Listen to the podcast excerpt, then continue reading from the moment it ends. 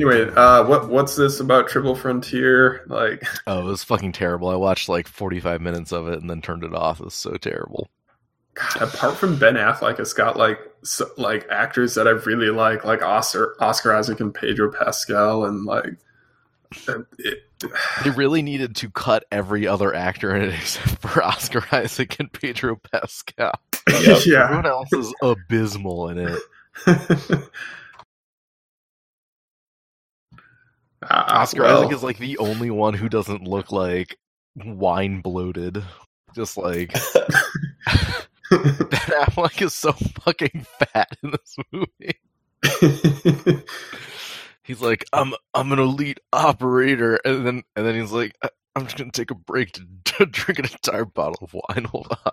He like slurs his lines. It's insane. oh my Dude, god, he's straight. I mean, he's been in re like he's like an AA basically. Yeah, he's no, he's absolutely. He, this is right before he went to A- AA. Have you seen that giant phoenix tattoo on his back? yeah, I was like, damn, Ben, you've you you've it's like it's it's inspired casting though because his character is a fat piece of shit who like drinks a lot. it's just him playing himself. It's so so it was just appropriate casting. And it's inspired. wow. Good way to prepare for this uh, this podcast. damn it, he's been through some phases. He was like, there's like. There's like Good Will Hunting, sort of Kevin Smith phase. Then there was the Gigli phase Yeah. Then and the he was Mega Batman.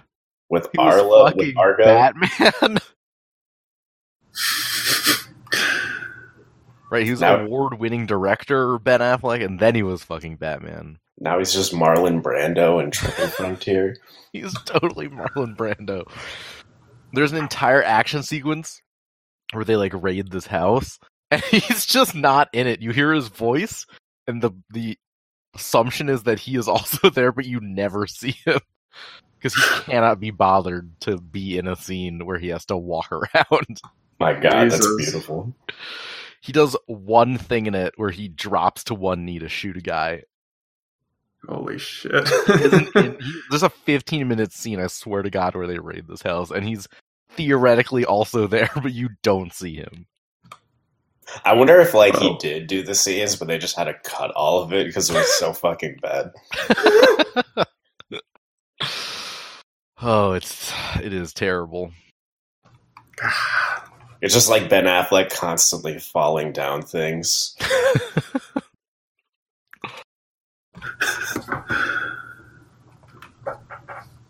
Like the only It's like- salvageable thing is like the sh- the shout outs that he's doing. Let's just let's just cut him. There's so in this house, like the walls are made of money, and they're like stealing all the money from this house, and his like character is like, we have to we have to stay and get more. We have to get more money, and he's they're like have a timeline, and they're pushing the timeline to get more money, and he's like making them do it. Mhm. and you can hear the addiction in his voice that this like these lines come so easily to him. No, no just just, we, just just a little more. We we can do it. We can do it more. Just just a little more. It's it's like it is inspired casting. All I have. All right, a how should we fucking start for movie, though. reals? like really fucking bad. I mean, is Craig just like gonna record us? I, I mean, I'll start. Yeah. My number one movie is. is oh no no no no no no! So welcome No, no, them no, to no, the no. podcast, Steve. All right. Number one Dude, movie is Welcome Book. back. Welcome back to your weekly StarCraft podcast. Top five movies of 2018. I'm your host, The week Anna of Neil 2018. Oh no, actually, the winner is Moonlight. well, uh, you're doing it wrong, uh, Steve, but we'll get to that later. Uh, I'm joined by Keith and Steve, two guys who love movies, and we're about to And take you to movie hate town. David Ehrlich. Thanks, Dan. Happy to be here. All right, let's get started. Steve, you mentioned Moonlight. Tell us why that was your favorite movie of 2018. I'd like to point out uh, that there's somebody named PogChamp in the server. I think uh, just for the record. Oh someone yeah, else on the that- he was the person I was I was testing this with last night. Love Pogs. Anyway, I don't. I, dude, I didn't even make a top five. I think I'm just gonna throw random movies out there. yeah, I mean, I Why don't you go to the 2018 top five movie list and yeah, do you still sort have by that? yourself? No, I'm on. I'm on it right now. But like, All right, well, that will be your guide. Uh, I I I actually just came up with my like top five. I mean, I I had a bunch. I had like ten movies or something that I really liked, uh, and it was really hard to narrow down a top five this year because I saw a lot of movies that I really liked. Yeah, you did. I, I looked at how many movies we all watched. You watched the most. You watched 34. I watched 29. I think Steve watched like 20. Yeah. I Well, feel like normally I I, I watched the have watched the most in the past. Yeah. There- yeah, you caught me, Yeah. Dan. there were like some movies last year uh, that like y'all probably watched that I didn't include on the list because I I didn't bother. Uh, but um, I think most those movies like covered probably things we're likely to talk about at least. Do you guys do you guys have any ones that you missed? Well, I guess we should go through our top five and then we can talk about that. Yeah. Uh, do you want to Uh, start, Keith? Spoil anything? Uh, sure. I can start. Um, I literally just finished my top five list 30 seconds before you messaged us, so it's pretty raw. um, my top five, or my fifth favorite m- movie of the year, uh, is Spider-Man Into the Spider-Verse. Ooh. Damn. Um, Spider-Man Into the Spider-Verse was unreasonably good. Like, it's insane how good this movie is. It was so good, it was like a problem for me. Uh, have you ever heard like that that uh, job interview technique or whatever that like you have to be you want to be so good that you you like cause them a problem that they have to hire you like you're too good for them to pass up that's like so how I good felt. they can't ignore you. Exactly. That's how I felt about this movie. Uh, I had a bunch of other movies on here, and I kept having to cut them for this, and fucking wormed its way into my top five. Uh, it's just like such an inventive uh, and tight. It's so fucking tight for how like inventive it is, um, and it covers so much ground with so many characters with like Yeah. different dimensions. It's like I, I just it's it's fucking unreal. Um, the animation's cool, the music's great, super funny. Yeah. Um, I think you could argue that it's only at number five because I'm probably prejudiced against animation. Um, you could make like a decent argument for it to be even higher on my list, but yeah. uh, yeah, that film is stupid good. I mean, yeah, it's just so much fun that, like, ah, God, uh, it was just such a, a good time at the movies. Uh, and, like, you know, the, the sense of, like, when I would watch movies as a kid and, like, get really excited about them, it's, it's like that kind of feeling of uh, just, like, rooting for the, the uh, protagonist, uh, like getting really excited during like the action sequences Mhm. and you know these like nefarious villains that you know have these like slight dimensions to them that like make you think but not you know so much that it like uh you know takes away from the the thrust of the movie and all that Yeah, I mean, it is. It made me feel like all sorts of emotions, but I was like, it was just such a good action movie and had so many cool and interesting characters. And I don't know, they fucking dimension hop, and it's it just holds together. I don't know. It's like it's a fucking beat.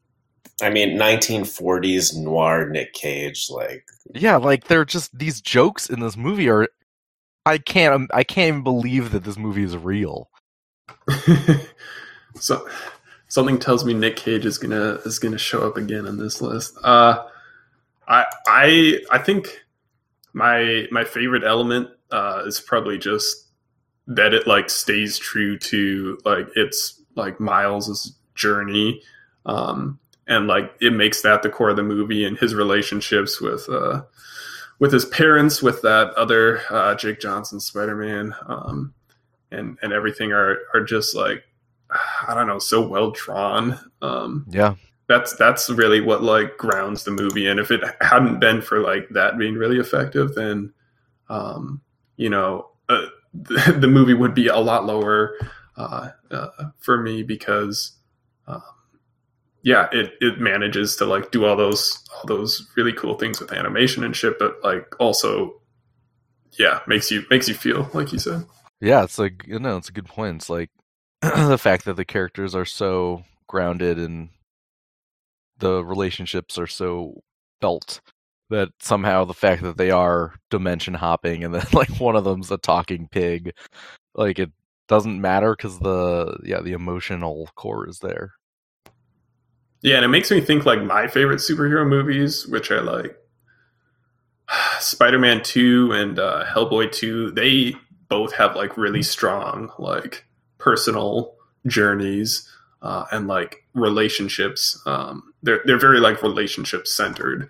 Um, Hmm. and so, yeah, I think that's like the key to making like a, a great superhero movie. Yeah, Uh, oh, I think like th- this isn't on my list. I should say, uh, though it is like on my like top ten list. Spider Man. Uh, yes, but like Into the Spider Verse is not. It's not on my top five. But I'm, what I'm the totally fuck with- else is on there? totally with It's you, fucking and that is a great amazing. movie. All right, Yeah, it was good, and I hate animation, and I pretty much agree on all points. Yeah. the highest compliment Steve can give. I didn't fucking hate it. It's really true because I wanted more of a Carol option when we went out to go look for movies. Look, we're never gonna get Carol again, Steve. I do. Oh, dude, how serendipitous! How serendipitous! It's like you can't. That only comes along once in a lifetime, my dude. It's like Kyle Chandler just wants his wife back. It's a beautiful story. It was. It was absolutely beautiful. All right, Daniel, give it to us. Okay. Um my my like top 5, even like my top 10 are pretty like even. There there's not like a, a strong um Mm, I felt similarly. It distinction. was hard to cut. yeah, there were just a lot of really good movies. But my uh um what I'm gonna put as my number five is uh, Sorry to Bother You. I saw that a couple days ago. Um, it was like it was definitely very unlike any other movie I saw. You know, to, any other 2018 movie that I saw. Like, there's not that many like I guess satire, like social satire uh, movies out there that like paint in these kind of broad strokes, but like do it so effectively that like I don't know, it sort let, of bother let you. alone like economic social satire films. Yeah, Mhm, like it, it taps into a lot of things that like you know social satire should um you know be tackling but i just i just don't see it tackling. And so like that that was just really fun. But also the movie itself uh is so zany and uh has such great energy throughout the whole thing. Like i i got really swept up into it. And um when it takes some like more bizarre turns like you guys have both seen it right? I Mhm. think. Yeah, we all have. yeah. Uh, when it takes like it's it's more bizarre turns, um, like I it it really like hooked me, and uh, I really got like sucked into into this world, and like I don't know, it it left me so much to think about afterwards. Um, and uh, think about what those horse dicks look like. yeah, uh, obviously top of the list. Um, Armie Hammer, baby. yeah oh like it, and and the fact that again like i am able to to feel for the the the main character um cassius right? That was his name cassius. Uh Yeah. he, like despite uh him making all these like really morally questionable decisions and stuff the fact that i was like along with his journey through the whole thing um you know really i think says a lot about the the movie.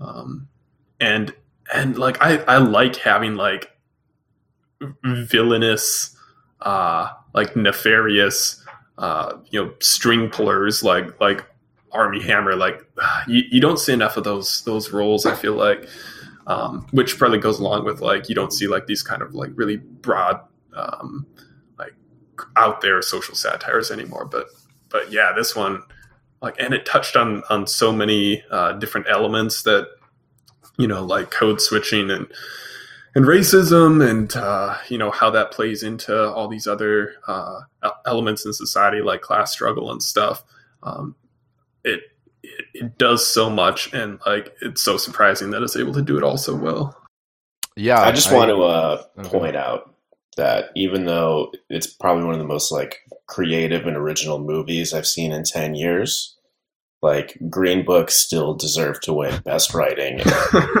and All right, get the fuck and out. like best and most understanding of racial dynamics. yeah, also. I mean, this is this is uh, no, runner up. I, dude, not even close. It's just Green Book for the top ten. okay, fair enough. Fair enough. It's just separate scenes from Green Book. yeah, my whole top five is our, Green Book. Our Green Book appreciation podcast. Um, no, I totally agree with you, uh, Dan. I uh, I think I would agree with you hundred percent um, up until I don't know when, but there's some point in the film where I, I just was like lost, uh, and I think like the the the ideas were like all there and pushing towards something, and then I don't know that it like resolved to something that hmm. uh, that meant I don't know. I it depends I, on I how you take that third act. Uh, it it was more of a definitely more of a personal resolution. Um, I just felt like he was like, "Well, I've set all these things up, and I mean, look, I don't mean to like besmirch that. That's like what he did was really cool and hard, um, but yeah, I think it, he like set everything up, and he's like, "Well, I guess we'll just punch through with this concept and take it to the end." Yeah, and I don't know that it. Uh, I don't know. I didn't I wasn't wooed by by what happens. Yeah, that's fair. Um, I uh, it didn't really like give maybe the the resolution that I was looking for to the um, like union strike uh, plot line. Uh, I mean, from my understanding, that kind of like got resolved favorably um, uh, at the end. I mean, he's going back to work there, or he said he was going to.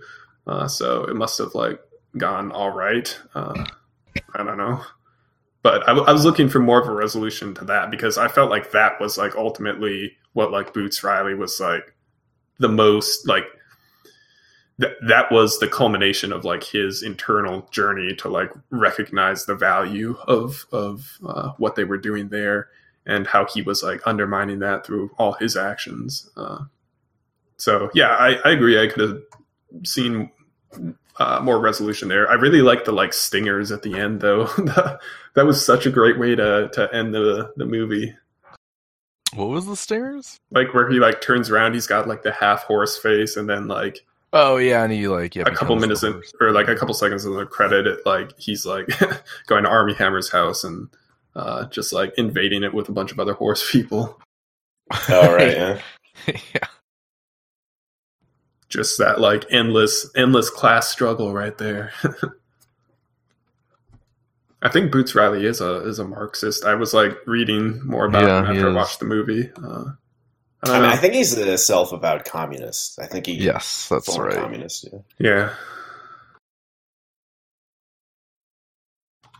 So yeah, I know that was a uh, that was a fantastic movie. I'll tell you one thing that isn't in Green Book, and that's communism hey guys. Did, did, anyone actually see Green Book? No. no. it's gonna. I still think about talk about, but it's like I still don't understand how it won the Grolsch. Like, how did I, that happen? Yeah, well, Canadian understanding of racial dynamics. I mean, I've like hundreds of like years on white people on the grounds of the Kitawambe, the Habawane, and the Shoshone. Yeah.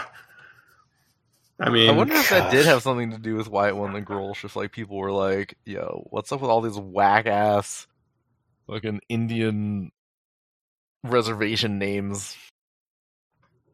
I'll write a thesis wait, on how that. does that? How, wait, how does that play in the Green Book? because it it it offers a a, a different uh, perspective of racial. I mean, it is kind of the perspective of like, oh, we're gonna like pay lip service, or like, you know, we're going to do the right thing in honor. Like, I don't know.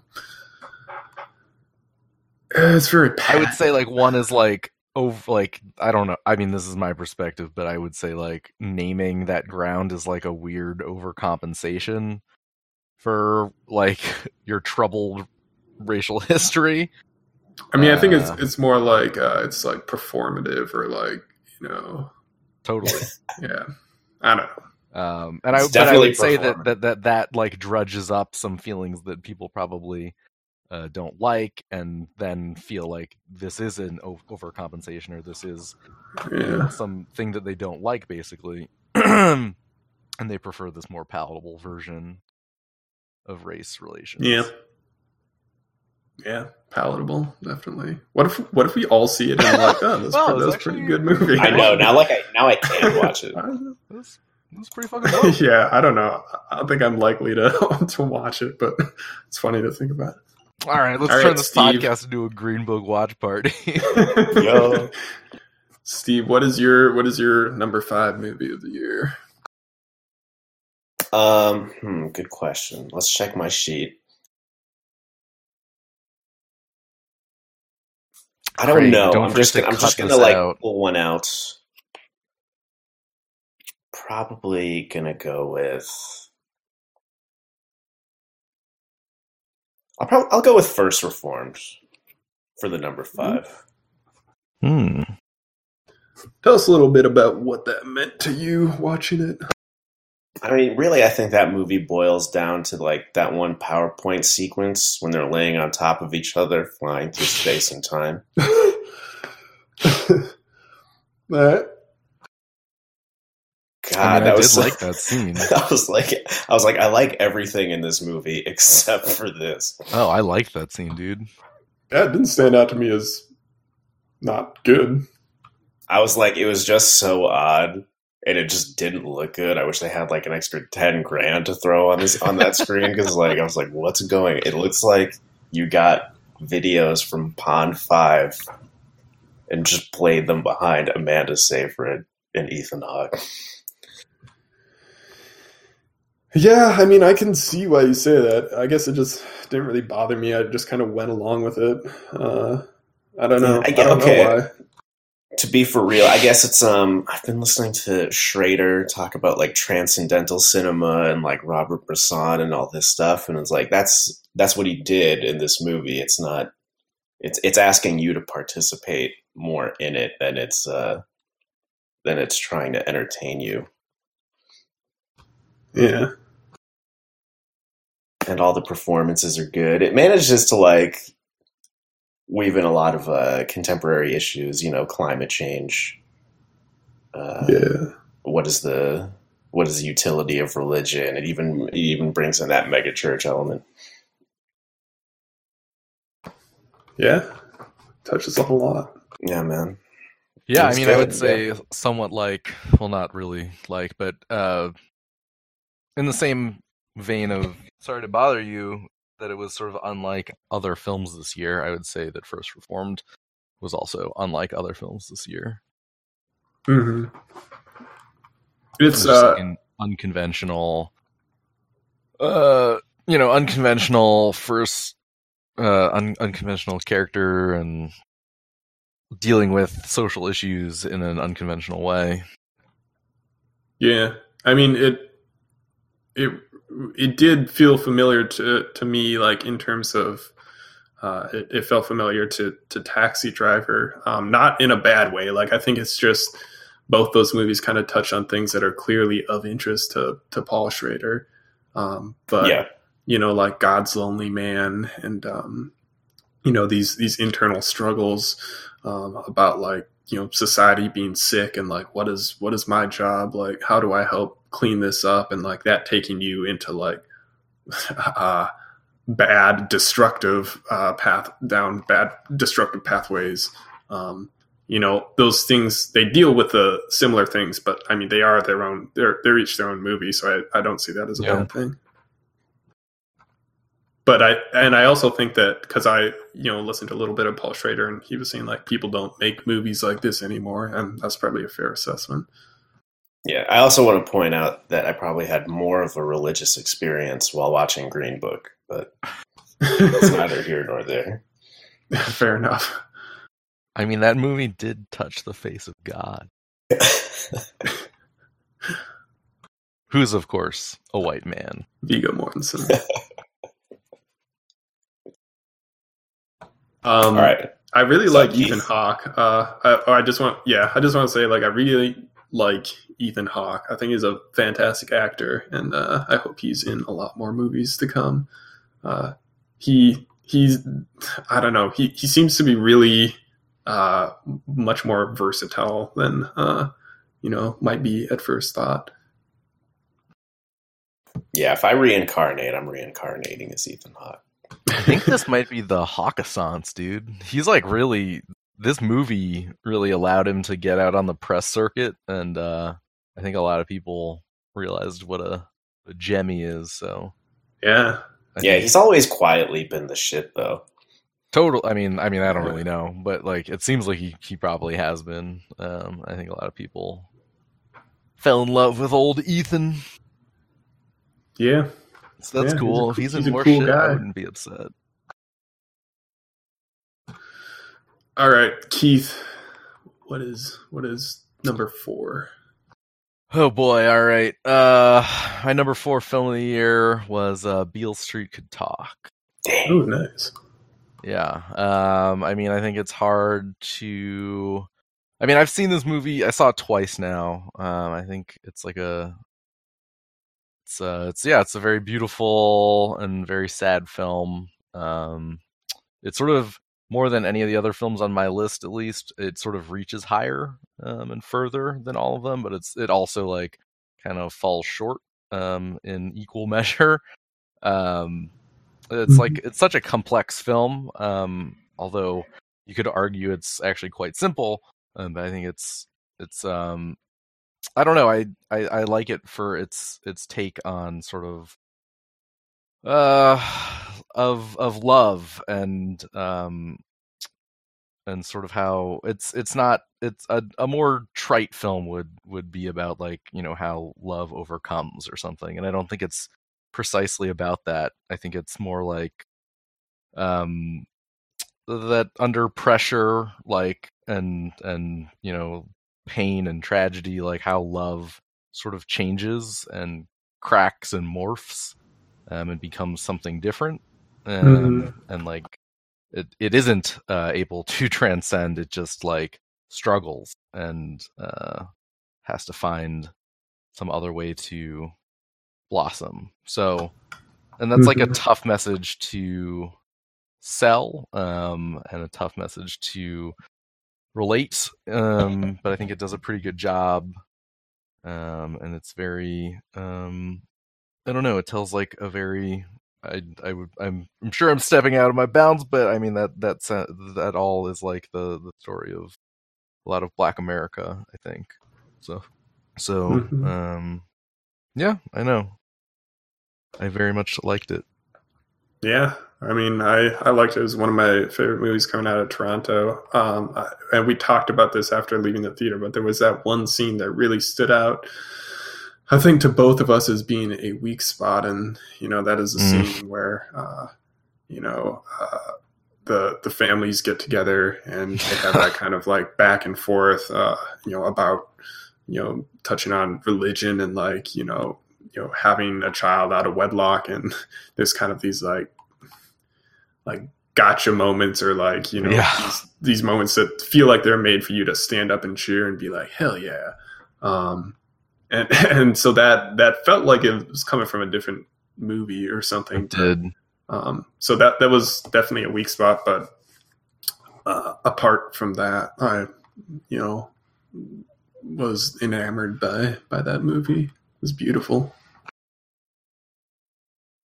Yeah, it's I mean, it's yeah, it's a film about the you know the beauty of love, but the tragedy of of of its you know how it is arrested in in different times.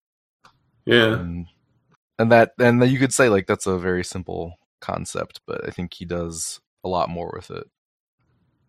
Yeah, than just that that simple precept.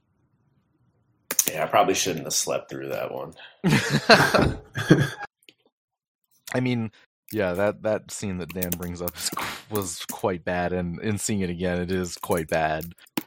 Um, but man, it's it's like one scene, and there's so many other phenomenal sequences in it that yeah, and it doesn't like ruin the movie or anything. It just memory. kind of like stands out, but like uh, yeah, it yeah it sets it off to a shaky start, but I mean, once you get into their love story, it's like I don't know, it's fucking it's irresistible. It's so it's so beautiful.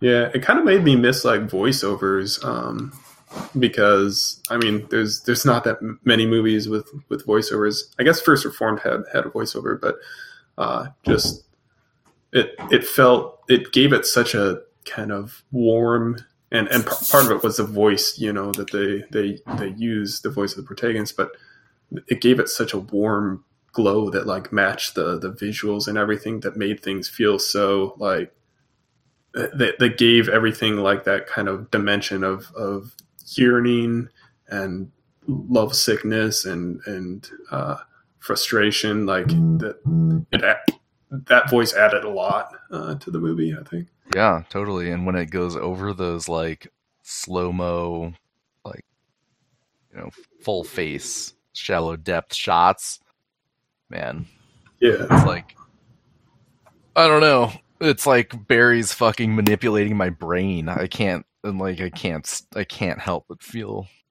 all of that emotion. Yeah. Yeah. Absolutely.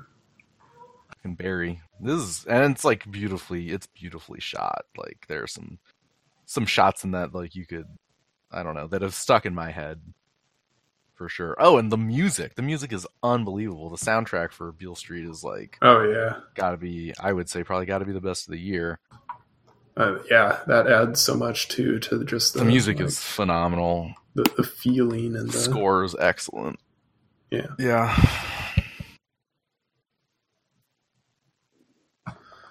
Yeah, um, but ultimately, definitely... ultimately, uh, it it feels a little bit more like a lot of good scenes stitched together. Um, that more than something that like really flowed well. Um, and then there's like yeah, a few scenes which were a little overwrought. So yeah, I mean, only, it does only only is it four for me, but um, yeah, yeah. When it's when it's great, it's fucking floats. Yeah, Absolutely agree.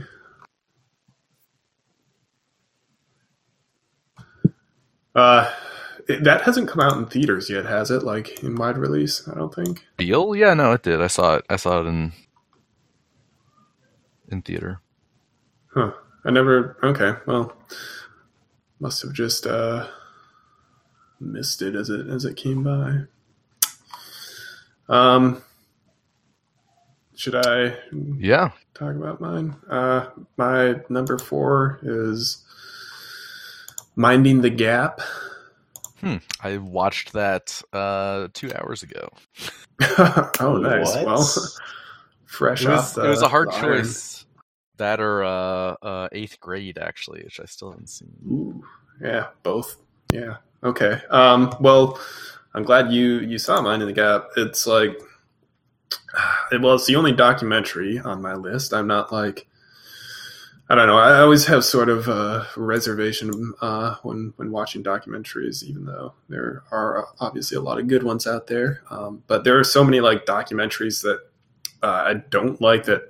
Um, I don't know, seem really uh, constructed and and like you know they were made to either sell a particular idea or something or to like uh, make all these like condense um, this like complex story down into like it, the driest possible like least interesting uh, you know formulaic uh, story. So uh, but but there are like documentaries like this one, like Minding the Gap, that are um, just have so much to say, um, but don't like feel the need to, but like let it let what there is to say like occur organically and uh, just kind of like gently guide the uh, the the the narrative, um, but like kind of let you draw out like let you as the audience member be an active participant rather than just like you know having stuff thrown at you. Like i was i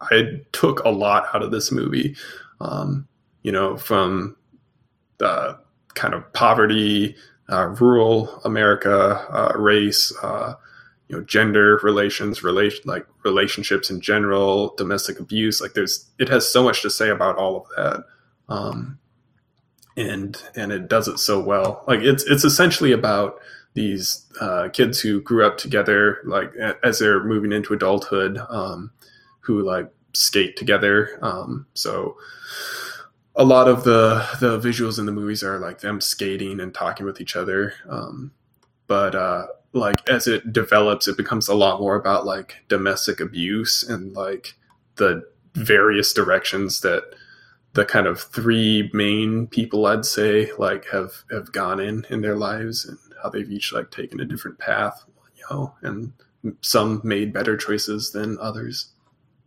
Uh, but yeah, this this movie like uh I don't know, it it had it had a, a lot to say and it was able to uh, convey it in like both uh, emotional, like effectively emotional and you know effectively uh, cerebral uh, terms. I don't know, really good. yeah, I um, I totally agree. Um, it's weird that film to me, and keep in mind I've only seen it two hours ago, but um, I think you could. It is it's almost paint by numbers with its its story of abuse. It's like so all of it is so I don't know, it's all so standard. Um, and yeah, you could almost say it's like this paint by numbers story if it wasn't done so well. It's like uh, it treads all these tropes that that I think are well worn at this point of like fathers and sons and you know violence in the household that you know spans generations and you know families uh, dynamics and poverty and all, all like all of these things that are so wrapped up in one another that I think are pretty well known at this point. Um, and would feel tired if it wasn't all the things that you just said. It's like just done so well and so gently. Um, and so yeah, it's so caring in it. Um, and all these characters, like it's it's impossible to not feel or they're people. I mean, they're people. They're not characters. Uh, it's yeah, it's impossible to not feel like unbelievably sad for them. Um, yeah, just, it it didn't. I don't know, like feel as much paint by numbers. I mean, I think it touches on a lot of like talking points when it comes to like the domestic abuse, um, like you know that being uh, hereditary or like something that you know is passed down uh, and like you know the the effects that it can have upon like you know childhood development um, and uh, you know how somebody can go from you know a loving uh, relationship to like a more abusive one. Um, but like e- each of those points you see like the characters struggle with it and that's like the, the interesting thing like um, the when the the filmmaker he like sits his friend down and he's like tell me about that tape that you played for me like what happened before that? Uh, and and then you see the friend like say like well you should never hit a woman like you know start out with that but then he like is obviously like struggling to say like i yeah, did but then like slowly, hit her uh, and then that he did did. Yeah. And like to, to like that made it I don't know that that brings that situation home uh, so much more than you know talking about it and saying like you know you know there there are people out there who like you know don't care about other people and like it it makes it so much more real and and disturbing um you know because of the way that you know someone is able to rationalize it while at the same time believing yeah. in like what we all believe like oh, you shouldn't hit people um. Yeah it's crazy the the moments that he was able to record of his friends like yeah. it is yeah it's it's absolutely amazing that he was able to capture that. And to see like how the the like black kid like rationalizes like his his father's um like abuse of him or you know beating him and like how he I mean he's not like necessarily uh like coming around to like oh I you know it, that was a fine way to to raise me um but like he's like i can see you know why he, he was doing this out of love and to like protect me and like because this is like how he knew how to like you know raise a child and you know you know he he's obviously conflicted and, and, torn about that so that was really interesting uh but yeah i think the the thing that really hooked me was like seeing people like work through these uh, inconsistencies and like uh, contradictions in their life about you know right and wrong and stuff. It's like fundamental shit right there. I thought it was really good. Yeah.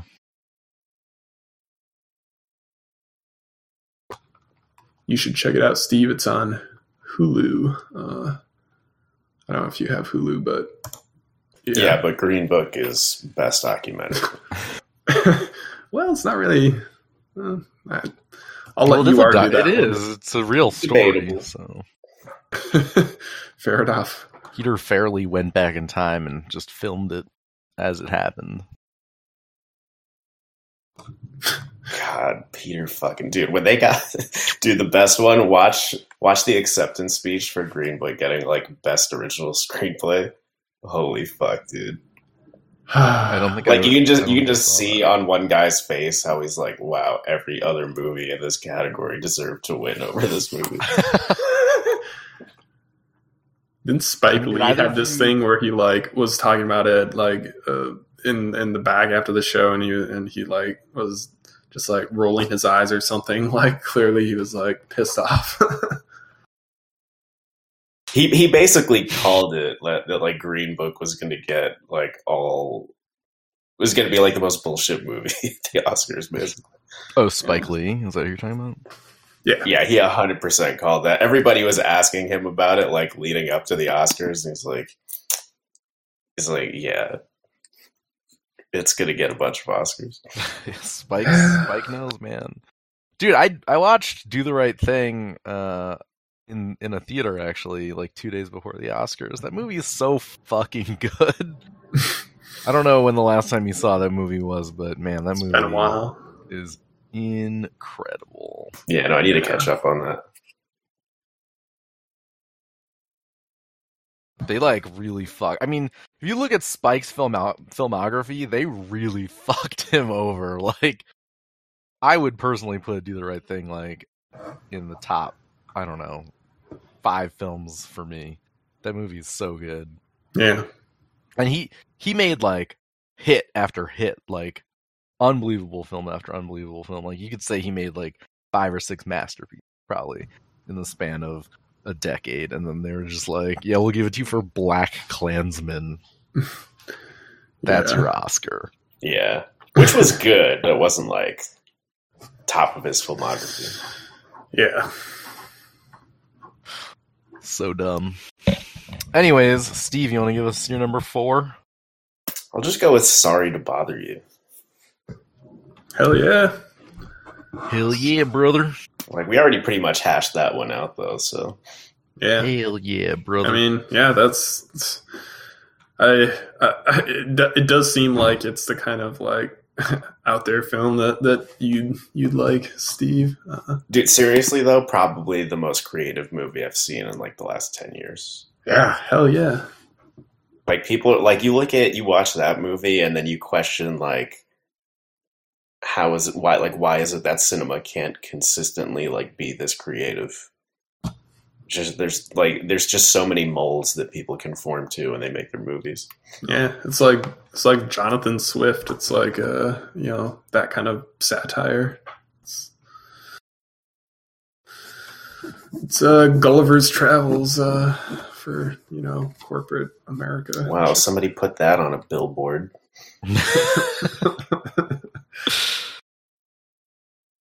Good thing we recorded this. Yeah, they're gonna put it on a billboard after we publish this, Steve. Yes. Hell yeah! You know, All right. Boston Verite. Let's fire up that printing press. All right, my number three of the year is a film that I don't want to put on this list, but I also had to put this film on the list. Film that I fucking hate. It's called Hereditary. Didn't like it. It scared the fuck out of me. I don't want to put it here, but it's here because I have to because it's scary and it's evil. Uh, but it's really high quality and really well made. Um, and I hated it, and I don't want to see it again. Fuck Do you think that you're putting it here as a result of uh, of of forces outside of your control? Is that is that what you're trying to say? I like this movie. I saw this movie and it ruined my day. Like I had to end my day after watching it. That's that's that that's why I hate this movie. Dude, Ari Aster, man. Fucking A. God, did- did you see the day and I trailer for still his- upset. Did, did you see the trailer for his new like cult movie in Sweden? Oh, not only did I see that, but my friend, he kept hounding me to watch The Strange Thing About the Johnsons, which is this Oh, yeah. half hour short film. And like I watched it, and this is after I had seen Hereditary. And I'm just sitting there thinking, I'm like, oh dude, this movie pissed me off like so much. I fucking hate this short film. And so I decided to IMDb it, and I see the name I see the name Ari Aster, and I'm like, oh holy shit. Like this motherfucker did Hereditary. Huh. You can clearly see the connection. He does this thing like he he plays very he he rides this very like uncomfortable line in in uh, you know give- in the subject matter that he chose for the short and in the subject matter that he chose for Hereditary. It's like very odd. Yeah. It's like there it's comedic and malevolent at the same time. It's like hard to pin down. So so Keith, you like th- there are, you really like and you've talked about your your uh, love of uh, particular horror movies like uh, The Witch and Get Out in the past. So like you clearly like have a have a kind of particular relationship with with horror movies where you like I don't I don't want to call it uh, uh, like masoch- masochism, but uh, do how how do you see that relationship? Uh, I don't know. I don't choose to interrogate it because I hate it so much. well, I like. I don't know. Like, I don't know how to. You can't deny that it's like a really well made film, uh, and it made me feel all sorts of shit I didn't want to feel. Uh, it was very well made. I don't know what to say. Fuck this movie. yeah. Hail Paimon. Yeah, like it. I feel fucking haunted after seeing it. Yeah, yeah. It, it was absolutely the scariest movie I've seen since like uh, probably probably The Witch for me, um, or or maybe um, I think it was scarier than The Witch. Dude, yeah, perfect yeah, cast. maybe. Um, Perfect. Like The. Witch was a lot of things, and you could argue whatever quality and blah blah blah. Uh, but I was more scared of this movie at the end of the day. yeah. Also, dude, the thing it, he rides that line of comedy and malevolence. That's like even more terrifying. Like it's even more creepy because there were like laugh out loud moments Yeah, there were. in in that movie. yeah, and if I hadn't been scared shitless watching it, I probably would have laughed. Uh, yeah. Like I was scared. I was vomiting. I was had like dread. I was just like Jesus, yeah, the visuals in that where she's like garroting herself and then her, she's beating her head against the the ceiling at a thousand miles an hour. That was a lot. And yeah, it's like Yeah, that is a lot. desiccated bodies. Oh God. yeah.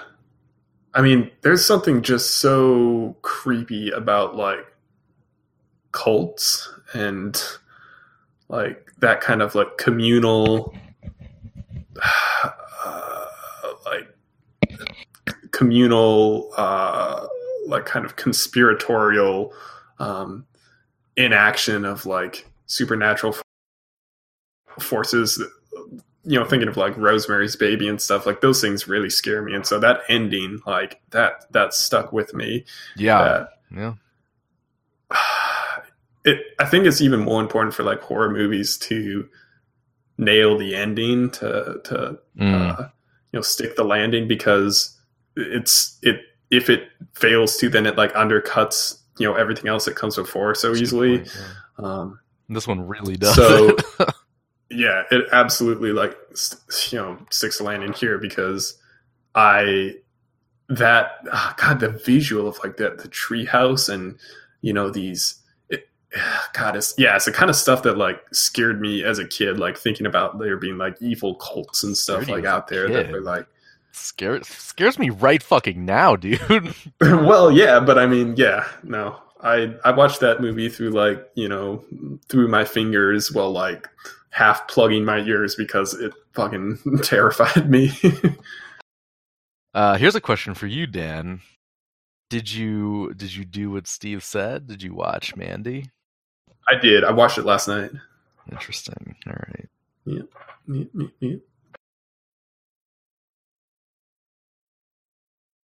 Yeah, and Midsommar looks dope. Yeah. You should check out the trailer for that, Keith. It's like a horror movie that takes place like entirely in like bright daylight. It, it but it looks so terrifying. like despite that, it's it's bizarre. And and it also like surrounds like or deals with like cult cultic stuff. I uh I don't know. That's I like my favorite I might shit, Pass. like, I I love might Harry pass on the, on the trailer. I mean, that's So I'm gonna just fair. see it. Yeah. Can you guys both watch the strange thing about the Johnsons now?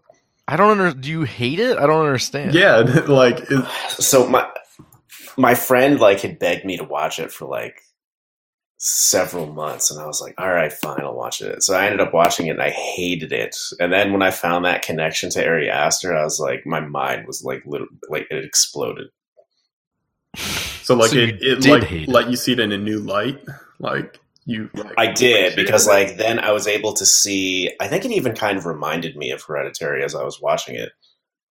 Um and then I was like, holy shit, it's like but I, I still don't know if I like it. That's the thing. I can't tell if I actually like that short film or if it was just incredibly effective at embedding itself like into like the root of your brain. Hmm, weird. that sounds like it's really good then. Yeah, but like you're gonna be conflicted. That's why I want you to watch it. Like how how did it do this? well, Hmm, interesting. that intrigues me. Uh, Dan, can I ask a spoiler? Did you, is Mandy on the rest of your list? Uh, it is not. Okay, I so would I, have put, think I would have put Hereditary if it had been on my list uh, above Mandy. Uh, just I sort of right. So I guessed that it wasn't going to appear. That's why I asked. Uh, so I I think that the thing you bring up though about Hereditary is true for Mandy also. Like I found that cult uh, super scary in Mandy also. yeah, I, I think it was like less scary or like stuck with me less um, because like everything is kind of like as you see it, and, and you know what you see is obviously like uh, you know tinged with. Uh, uh, Death metal. well, it, it's like tinged with uh, like an inability to like focus or to like uh, grab onto it, and and that's that's definitely cool and, and interesting. But like the thing about Hereditary for me was like the not the, the not knowing the like everything that like you you were unsure of but was like hinted at throughout the movie that like freaks me out way more that like Yeah. scares me way more the- Sure, the I wasn't unknown. scared in the same way of Mandy. Uh, Yeah. but like, and again, because I mean, they're very, very, very different films, right? Like Mandy is, it's all death metal theatrics, Mhm. uh, which is like super awesome. I actually really like Mandy. Mandy was on my list It's like probably six or seven if I had to extend this out. I really liked that Yeah. film. Um, but I just saw see see some some overlap between those two things. That's all. Oh yeah, for sure. Yeah. Anyways, on to the next. Hereditary. Fuck that movie. yeah, probably never gonna watch it again. I saw it twice. you, you've got, you've got, uh, got some some balls on you, sir. It's so good. I It hate was so good. much. Yeah. All right, Steve. I think you're up. Or Dan? Who? Who's next? Steve? Dan? Uh, I I think don't it's know. me. I think I come after you. Um, I'll, I'll just go. I guess I my number three is Roma. Um, it was my favorite movie coming out of Toronto. Yawn. Uh, uh, well, all right. We'll have we'll have some stuff to say, but uh, the the the movie itself, like I I love Alfonso Cuarón, um, and he he's always you know managed to surprise me with uh, what he what he uh, tackles and um, you know what he's able to do uh, in terms of you know it being he, he's very versatile uh, guy. Um, but I think something that's uh, remained a constant throughout uh, his his filmic history um, is being particularly uh, interested in uh, these like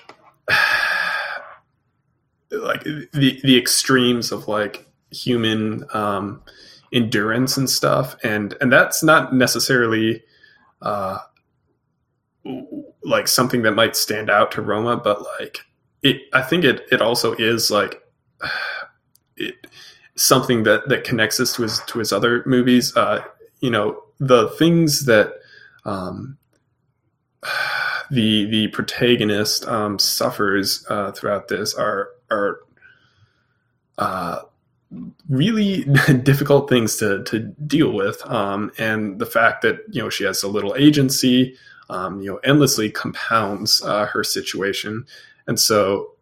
It, it- but her way of dealing with it is is just you know so different. The way she's able to uh, compartmentalize and uh, continue to like give love and and uh, uh, be devoted to the the the people around her.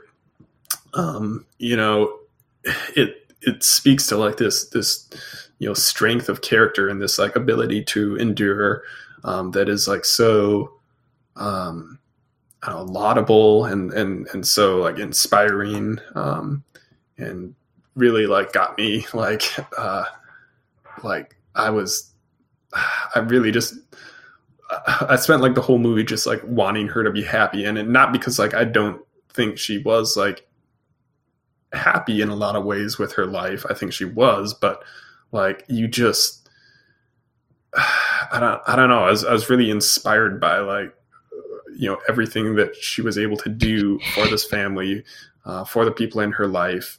Um, you know, while at the same time like enduring some some hardships that like I think were like really really difficult for like anyone to to come up against.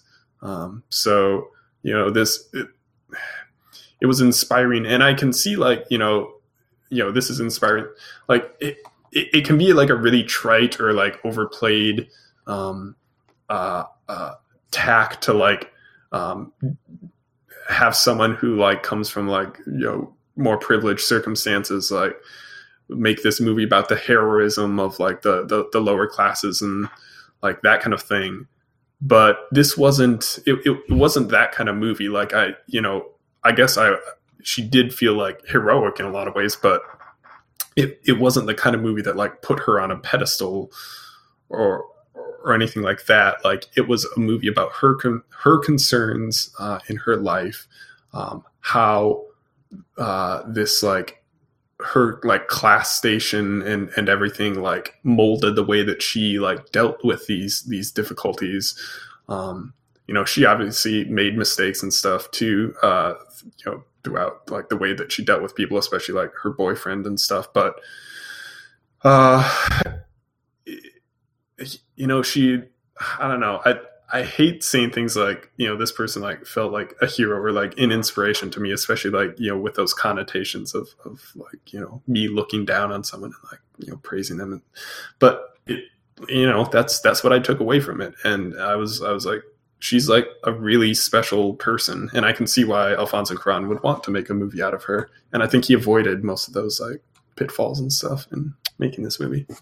Yeah, I would agree uh, with most of what you're saying. I the only I mean I agree with 99% of what you're saying. The only thing I would say is that the I I do feel like she was practically sainted in the film.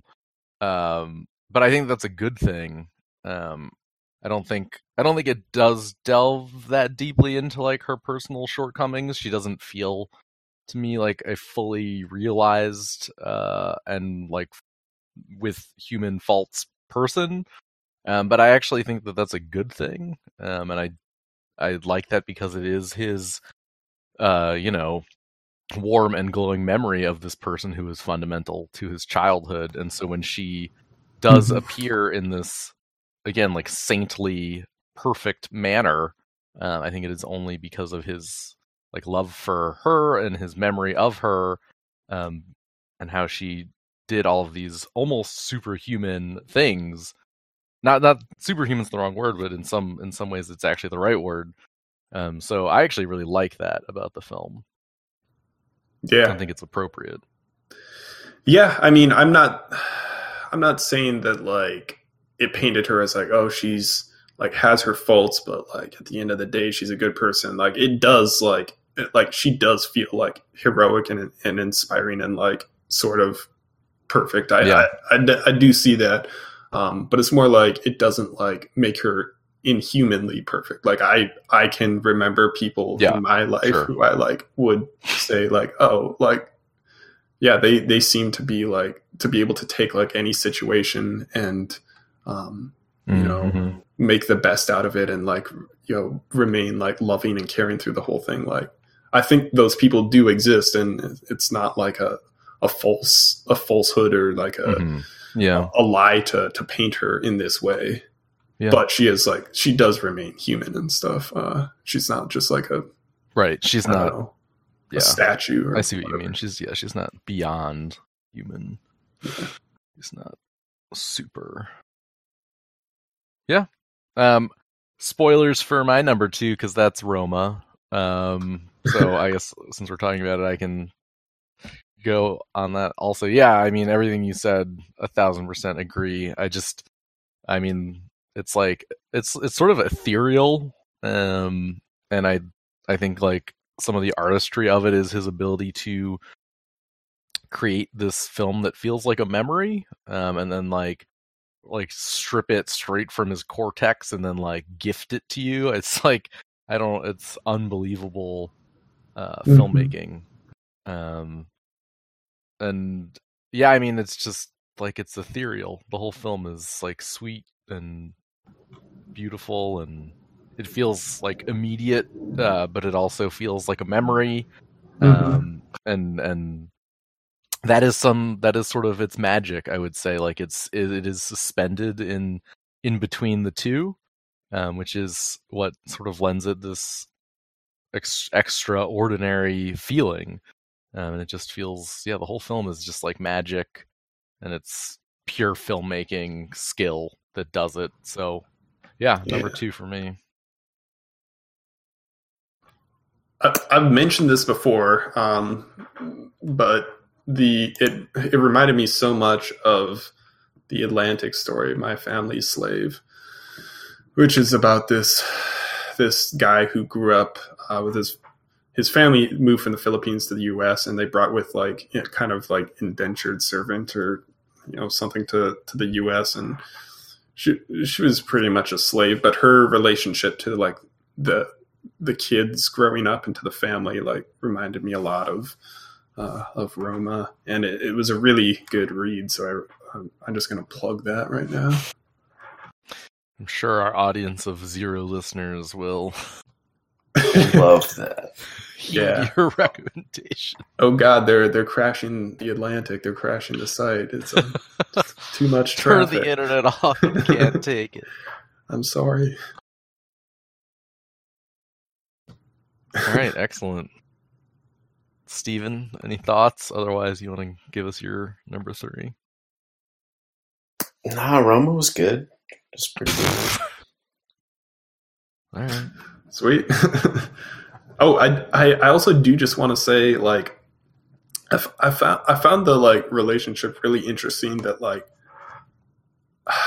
how you know having someone who's like a servant or you know really more than a servant like it, it's sort of like a slavery in in a little not like you know chattel slavery but like um it's it's like this person their like livelihood is tied entirely to the family and yet to like have that kind of love and affection for the family that like devotion it, it feels really weird because like you know it's it's such a like modern like way of thinking like you should always be like asserting yourself and not like letting others trample on your rights and like you know these people are the oppressor like you don't owe them anything.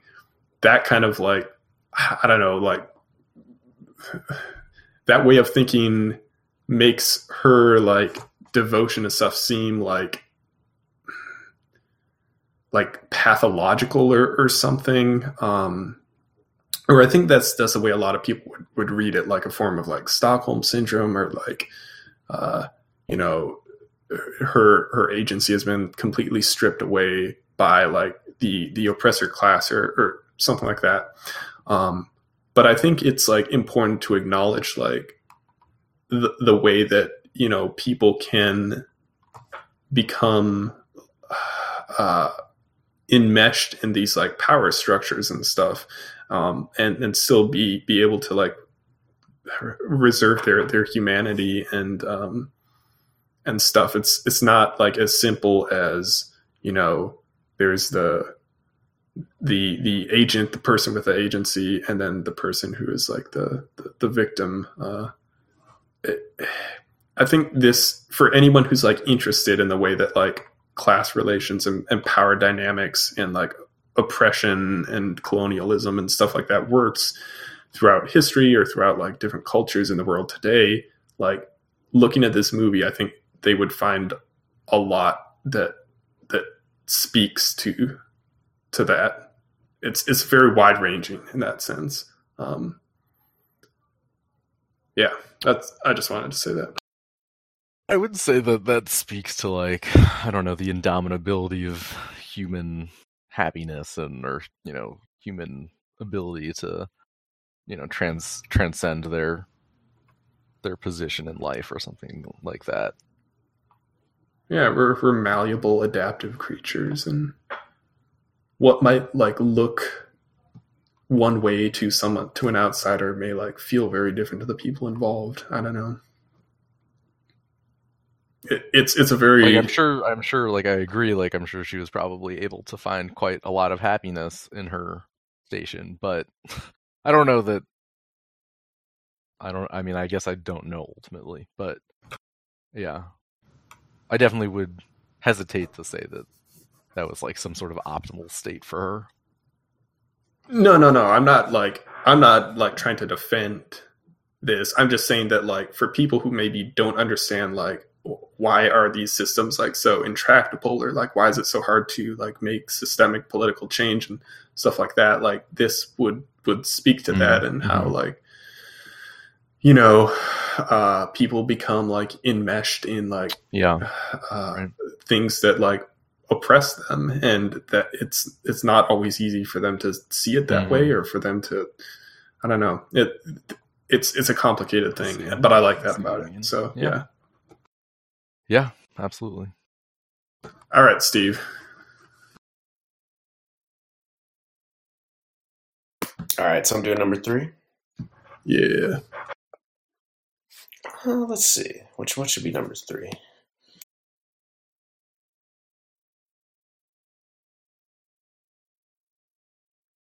Probably Annihilation, I guess. Fuck, I didn't see it. Bruh. That Annihilation's so good. that was a good movie. I think uh, I, I it's probably on there for being good, ambiguous sci-fi. I forget the name of the director, the guy that did Ex Machina. I can't remember his name. It is Alex Garland. Alex Garland. That's right. Not much is coming to mind, but it's like it's a good, um, it's an interesting. Uh, I love the way that everything bleeds into every other thing inside that uh, that sort of like alien in, encasing called the like the shimmer. It's like everything just starts becoming everything else. It's like you'll just see like a corpse turn into like the most beautiful tree or something like that, or that that one lady that got murdered by this bear that just like got fused into like the the bedrock of its soul or something. It's very it's just very esoteric. Uh-huh. Yeah, I don't know what else to say. It was just really good, really ambiguous. Yeah. Uh, it's, it's pretty different from Ex Machina, though. It's like also deals with like the uh, the kind of science slash maybe science fiction of um, uh, uh, like the, what the future holds uh, for us in, in terms of like human consciousness and, and all that. Yeah, right. But it's like instead of being I don't know, like uh, in- instead of being like the kind of conversation driven thing that you know Ex, Ex Machina was, uh, it's it's like a a visual odyssey through uh, the Wonderland or or um, you know fantasy world um, that that is also grounded in, in science and stuff. Uh, so yeah, it, he, he's always got something interesting to to say.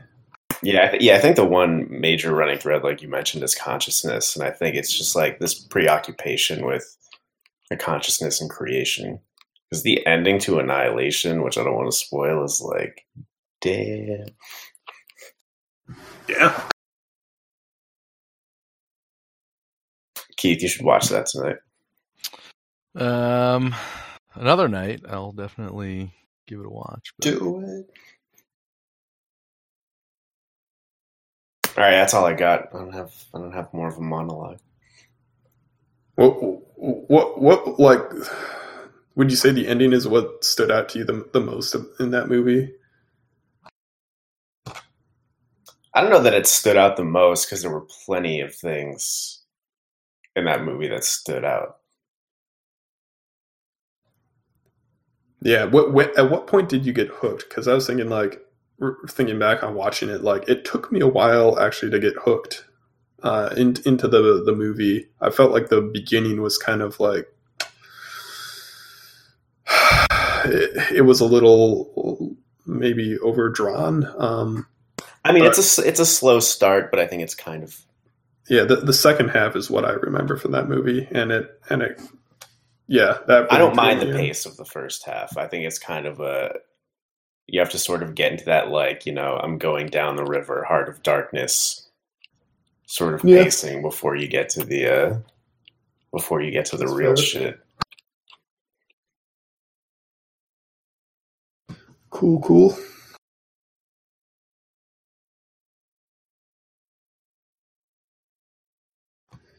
Keith, uh, I think that. My number two was Roma. You're up, Dan. Oh yeah, that's right. Um, let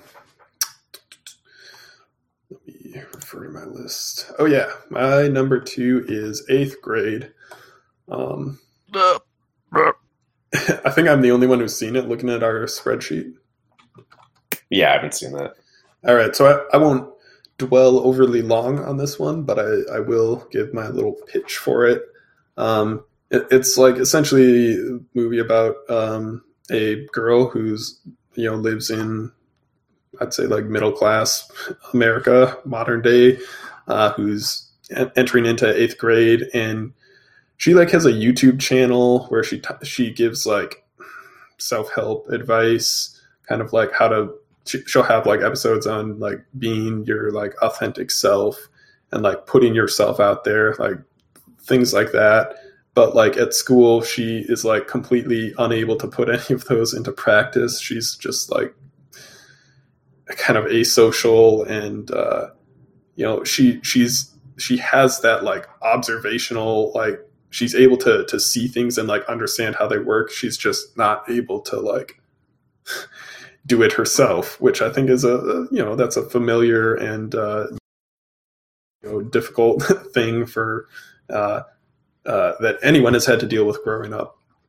Uh, and the the movie itself is so sensitive to all these issues that that you know you have as you're a, a child and you're like you see you see where you want to be. You want to be hanging out with like the, this group of people. You want to be like having a good time with them. And you can kind of like awkwardly like mimic that behavior. But like it's obviously like you're you're really not not fooling anyone. It's like it's not coming naturally to you. And that like and and you like you realize like uh the am i going to be like that that fear that like i'm going to be like uh an outsider someone who like never fits in for the rest of my life can be so debilitating and can be so uh like takes over your entire mind and like thought process. And um so the the movie itself i think is about that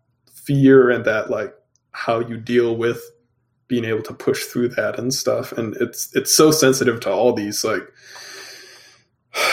things that you have to deal with um, as as a, a kid um, that you don't think about as much as an adult because like oh yeah I've, I've sort of like figured out how to like put myself out there on social media and uh, I've figured out how to um, you know like enter into a party where I don't know anyone. But like those things are such like huge, uh, like terrifying hurdles uh, when you encounter them as a kid, and so it it, uh, it it's it's able to um, draw out those those elements of childhood in in such in, in such a um, compelling and and emotional like it it got me it it really like I felt so bad for her and so like happy for her like triumphs and stuff. Like it, uh, it I love the movie. And there's this one scene. Um, uh, this doesn't really spoil anything. There's this one scene that she has with her dad because I think her relationship with her dad uh, is is like the the crux and the heart of the movie. And there's this conversation that she has with him towards the end of the movie that is just the most like beautiful, like heart rending thing that I've I've ever seen. And it like I don't know, it, it's a, that kind of thing that makes you want to like go and like hug your like mom or like uh, that that special relationship between a parent and child like it it, it reminds you of like if you didn't have that as a as a kid growing up like what exactly you would have missed out on uh, and like how fundamental that can be to who you grew up to be and, and, and all that yeah so, fantastic movie, well worth watching. Definitely recommend you guys check it out.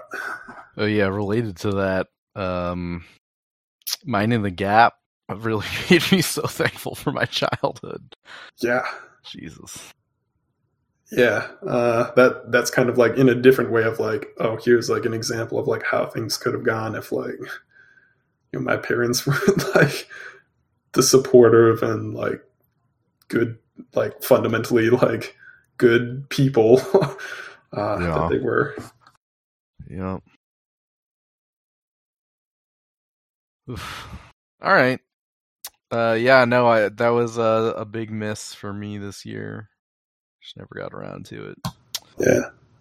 Uh, chose minding the gap over over it. So sorry, folks. Uh, all right. Steve, you're number two. Um, difficult because now I'm between the favorite and Mandy. Oh fuck the favorite. Oh fuck. Yeah, yeah. oh fuck. We all, I know, we all forgot about that. Oh, well, movie is so maybe not all of us, but we'll we'll get to that. Dan, you saw it, right? Yeah.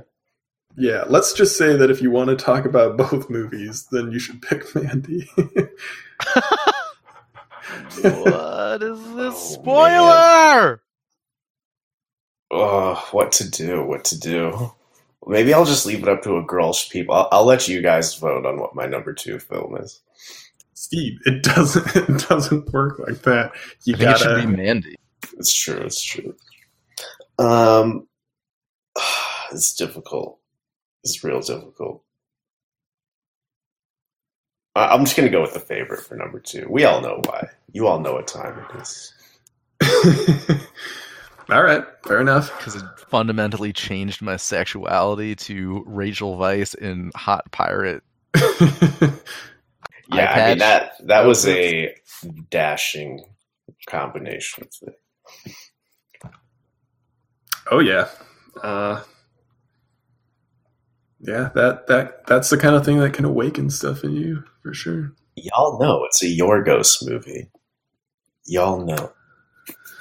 It was kind of different from his like his very previous different. things. For one, I think he he wasn't the writer on this, which he has been for like Dogtooth and uh, the the Lobster. Uh, so I think he was co-writer. No. No, I'm pretty sure he didn't write it. I, Oh, damn. not not that I know of, but maybe you have more information than me. Uh, I mean, it does deal with the kind of like uh, maybe like macabre or like um, uh, like twisted kind of relationships that that people form, but it's not like as like satirical or like as idiosyncratic. I think as his as his other movies, which isn't a, a bad thing. Like this is my number one movie. Uh, so yeah, um, Yeah, this one's like on the wavelength of normalcy, way closer than any of the other films. Yeah. Yeah. But uh I mean what it's it's still like uh that like blew me away. Uh just like in, in different ways it was like this this power struggle. I mean, it was so fun to watch, but like at the at the same time it was uh you know disturbing and like you know the the kind of thing that makes you like recoil um and Oh, I recoiled from nothing, Daniel. not even like the the like sensual rubbing of like ointments on onto Every uh, the gout ridden leg. Uh, all right, well, fair enough. To each his own. Uh, I wish those were my. I think one of my favorite scenes was when that dude was just chasing her in the forest. that was a great scene. Yeah, It's like, come on, this is amazing. that like perverse like relationship that they have. I mean, it it does like yeah, it, it taps into the perverse and and in that way, like it is a Yorgos movie. But um, I, I actually like was sort of cool on on um, Dogtooth, and I and the Lobster was just like I, I missed something on that because I did not find it particularly compelling. But this this movie, I think, be, just because We all missed the killing of a sacred deer, didn't we? I didn't. I see didn't see it. I need it. to see it. it. I mean, the the lobster was also social satire. hmm Um, but I think what like Not Made this one dick so in it much- for you, Dan. God. what what made this one so much more interesting for me was I think the the like performances they just felt so much more human and I know like uh, like Dogtooth and the Lobster they're like you know they're uh exaggerated um but like I also felt like Yorgos doesn't particularly like understand like human relationships and stuff and th- those movies are like his attempts to understand it whereas like this felt like the the relationships the the people were like organic and like uh you know acted out of like the kind of interests that people like actually act out of but that's just my take I mean, no, I think he gets human dynamics. I think he just likes taking a certain angle on it. I don't know. I Like, I, I don't, I don't think he I feel like freaked I- out the favorite. I think it's because he's good at understanding human dynamics that he was able to make like Dogtooth and stuff like that. I don't know. I I just didn't get from his previous movies what I got from this one. Uh, but Sure. uh, I mean, this is that's like the most play it straight Yorgos movie. Yeah, for sure. Yeah. But yeah, it like the the human dynamics like at work in this are so like it's, it's the kind of thing you just can't look away from. Yeah, I, I had a lot of like fun watching this movie. Like, it's, it's very funny. It's very like uh, it, it taps into like all the like base like human desires and like the things that like people are willing to do that like draw you into like a, a pulpy novel or something. But it doesn't like it's it's one of those things that's like able to rise above those instincts or those like trappings um and become something that uh you know has a lot to say about uh the, the relationships we form. It provides a lot of sympathy for like each of the character uh each of the characters um like in, in different ways. Like you how isolating would that be to like be a, a queen who like everybody will like uh you know treat you uh like in a kind of like impersonal like inhuman way like how desperately like alone must you feel? And like i, I don't know like I, I i felt for each person there like a lot. Uh even though i did like kind of revel in some of their like downfalls and uh i don't know Yeah, that's all I got. It was good. those rabbits that that scene at the end like god that, that was like something out of uh out of mandy right there the kind of like crossfade employed Yeah, there were some like definite moments of disgust in that film of just like excess and hmm yeah, the the the I don't know. The the social structure and all of that is yeah, there's some definite disgusting moments in that film. Um, I liked that scene where Nicholas Hoult and all his other guys were like pelting that fat guy. with like rotten fruit and he's just like laughing and Excellent. enjoying it Yeah, I- it is, this is a really well made film. I I feel bad that it's not on my top five. Fuck. Uh, well Yeah, man, you done fucked up. No, but that's like I don't know what I would ever swap out for it. Like, I You know, got a it's number difficult. Support the girls. dude, I loved support the girls. Wait, did you say support the girls? I did. I need to watch the Dude, that film. Yeah, fu- that's that my that long film was also uh, top ten for me. right after I watched Five Feet Apart, guys. Okay. that movie's been really heavily advertised to me on social media for some reason i don't know why but Anyways, back to support the girls. That movie is fucking awesome. yeah i love that movie um, yeah, fuck. It was a tough year. Sorry, the Mhm. favorite. That movie was really good though. yeah, I was just like really enthralled by the the whole thing in like ways that made me feel a little bit guilty, but at the at the same time, like yeah, I think it, it had a lot of like great stuff to say about uh like social dynamics and power and you know feminism. Great Yeah. dialogue also. Absolutely. Yeah. Plus that handy. Yeah. Who could forget? hottest sex scene of uh, 2018 by a mile. The most procedural handy, perhaps, committed to cinema. What did you guys think about like the fisheye lenses and like the weird uh, text and all that? The I liked text, all of it. The text, uh, that like, I, I probably would have gone a different direction with the text. I like the fisheye lens though. The text was just hard to read, like, which bothered me a little bit. But yeah, I think I understood the impetus behind the fisheye lens. I'm not sure I totally track the the text. Yeah. All right. Was that your number one, Dan? Yeah, hell yeah.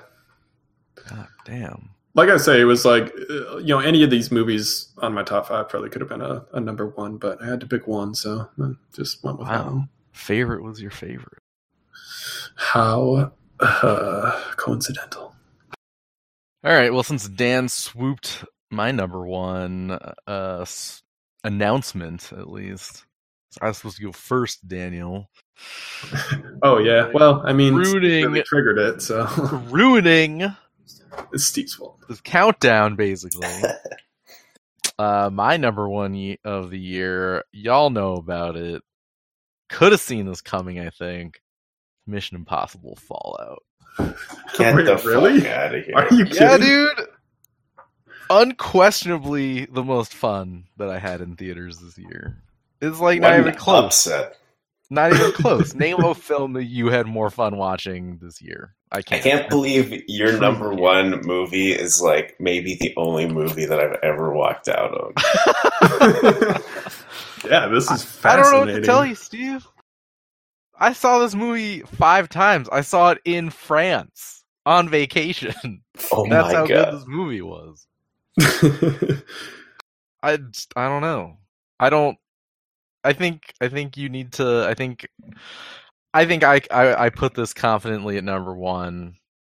I mean, if you if you want to talk about like artistry and craftsmanship, I think you could put this up there. It's just like by a different metric, like the metric weight of the fun that I had watching this movie.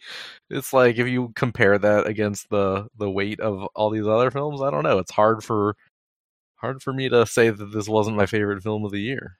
I, I think it relies wow. So heavily on like your your level of uh of like buy-in into the movie. It's like if you're able to suspend disbelief, there's like a lot to like in that movie. But like, God, I hated the dialogue. I hated the plot. Yeah, I mean, I mean, I'm- it's I'm it- listen, fan, it's tough for yeah. me also. Like I've seen this movie five times, and I'm still not sure if Henry Cavill is good or bad in this movie. like, yes, like that's one of the things I'm talking about for sure. but like it, I don't know. Every time I see it, like it makes me laugh and like wanna like yell, and it makes me like breathless and tense. It does it every time. Like So, his like- best move in that movie is using his like fists like cannons, like that one like Yeah, like that real like he, he he he reloaded his biceps, and I've never seen anyone do that.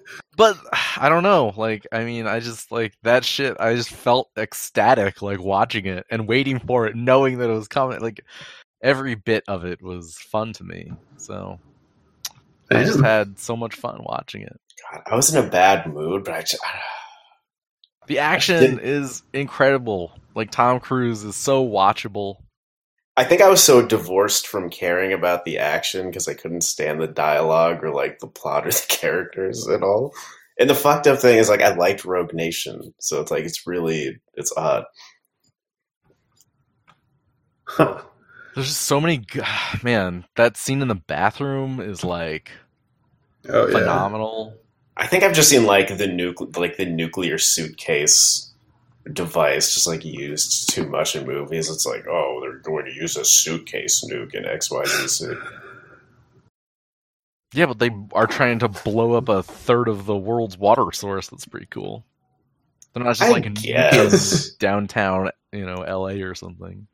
I don't know. I mean, I didn't even think to put this movie on my list, even though I, I Yeah, liked it. that's well, I and But, I like, your I question about- champion action films. You- like your question films about that would what traditionally. movie or like what other movie did you have as much fun at? like that, that that gives me pause. Like maybe I don't know. Like I had a ton of fun in this movie. That's for sure. Yeah, like I don't I don't know like how you make the comparison between like true like beautiful art being made like a Roma um that does it absolutely requires like this deft touch and you know this very thoughtful reflection and you know the manipulation of your emotions and et cetera, et cetera, et cetera. But like, doesn't this also? I don't know. the No, same, agree like if. I'm putting Hereditary on there for manipulating my emotions and its artistry, I'm not sure that I can disqualify this for for any other reason. So Yeah. I Need just had a stunt great time. I had a great fucking time every time. I want to see it right now. I wish I was watching it right now. uh, good idea as any. well, this has been uh, our top five movies of 2018. Wait, Uh, Steve didn't go number one. I'm just kidding. Uh, yeah, Oh, is it me? Whose turn is it? yeah. I mean, unless do you have anything more you want to say about it, uh, Keith? No, just uh, we should all not be afraid to Steve, embrace. Steve needs to get on the same page. No, we should just all not be afraid to embrace, you know, not dramas basically, you know, Yeah. comedies, action, That's fair. horror films. So that's No, I agree for sure on that. Yeah, sci-fi. It- wouldn't it be amazing if like the first if they just for that year they they finally opened up the stunt category and like Tom Cruise was the first person to win it I mean, he should. because like he would have deserved it. It's like this motherfucker did a Oh, yeah. Halo jump. I mean, that should be a, a an award. Like, it's unbelievable the stuff that those those people do. They they're like the bread and butter of you know cinema for decades until CGI came along. Dude, they seriously need to Yeah. open up that category. Anyways, no, that's all I got. Go for it, Cool. Steve. Word, all right, dude. That leaves by process of elimination and extremely poor planning and not watching that many movies. That leaves Mandy at number one. You know what time. I'm not is. even surprised that this is your number. one. This actually makes perfect sense. There's like I think I think there's a very there's like an archetypal like Steve movie, and this this slots into that. Like it deals with the like insane, otherworldly, phantasmic hypervisualization, the occult, Nicolas Cage. Yeah. Super cool, moody visuals. Like, God, Yeah, those, I mean, those it's- yeah, visuals, like the the like gigantic like blood red or like yellow moon in the sky, like it's like gave it such a great atmosphere. Dude, like the world building is insane because like it's all done through like mood and tone, but like you understand what this world is. yep. Like for Yeah. whatever reason, it's like it makes total sense that like they're like with like LSD bikers, but they're also demons at the same time. It's like It's like, yeah, that tracks. That makes perfect sense. yeah, it's like I get it. And then like, dude, they get to the guy that's making all the LSD, and like, it's like, oh fuck. He's like, oh man, they wronged you. Nick Cage like doesn't even his face. All he does is like stare at him with his bloody face. And he's like, give me all your LSD. Yeah, I mean, it's like kind of a perfect film. It is. It's like, yeah, agree. it's uh, yeah, it's hard to not put it higher on my list as well. Like this was a very difficult year. Uh, it was literally the last film that I cut, or no, it was Support the Girls, I guess technically, but uh, it was the second to last film that I cut for my top five. Like Mandy's, yeah, it's a it's a total original, right? There's like nothing else quite like it. yeah, Not really. No, I mean it borrows from like heavy metal with some of the animated sequences, but it's Sure. like Mhm. but like put to film in in this way yeah there's nothing this is what all those like death metal album covers and music videos wanted to be uh yeah, and the King like- Crimson opening, didn't like come close. Come but like this is this is that nightmare vision that that they're trying to communicate. And and this dude just like slapped it up on the screen. It's like an incredible accomplishment. Dude, it's just Nick Cage fighting crazy evil. yeah and then it's like this other thing also where it's also like an insane nick cage film It's like the first hour of it is like this hell vision, and then the last half of it is Nick Cage taking the Hell Vision and being like, I'm, I'm, I am Nick Cage, and my thing is bigger than your thing, and I'm just gonna turn your your thing into my thing, and now I'm gonna just fuck it all up. It's the whole film's bonkers. Yeah, like the whole like Nick Cage becomes a demigod and avenges like the debt. It's like, dude. Oh, Yeah, I I love how that guy just buckles at the end when like Nick Cage finally reaches the final boss in the church. He's like, Yeah, "Oh, that was very I'll do what else." satisfying to see him groveling and. Yeah. uh, Um, a lot like Hereditary, this film made me feel filthy after watching Yeah. it. Um, and it like also ruined my night. like I remember falling asleep and like feeling like I was vibrating to like this. I don't know. It's just like that. This film had affected me and like my base bodily functions. It like yeah. it was crazy that film. Like it it moved me off of my like normal state of being. I just like didn't feel like a, a, a normal person after seeing that film. Yeah. It's like uh, it's some kind of psychosis or something that you under. Yeah, yeah, like my mind had Yeah, been watching invaded. It was like Straight fever dream, yeah. Yeah, Yeah. absolutely. Phantasmagoria. I think the thing is like I just don't like that. so that's why it's lower on my list, but I guess if that was more my my thing, it'd probably be way higher. Yeah. The high that I'm after is Tom Cruise running across bridges. That's what I like. It's like, The geez, how many miles movie. did you run for this movie, Tom? Yeah, I think we all found our found our films. It was a good it was a good year. It was a good year for film, I think. It was. Yes. I mean, it was the year of Green Book. it set the bar. Right, right, right, right, right. Steve, any anything to add? No. All right. I think we I think we done did it then.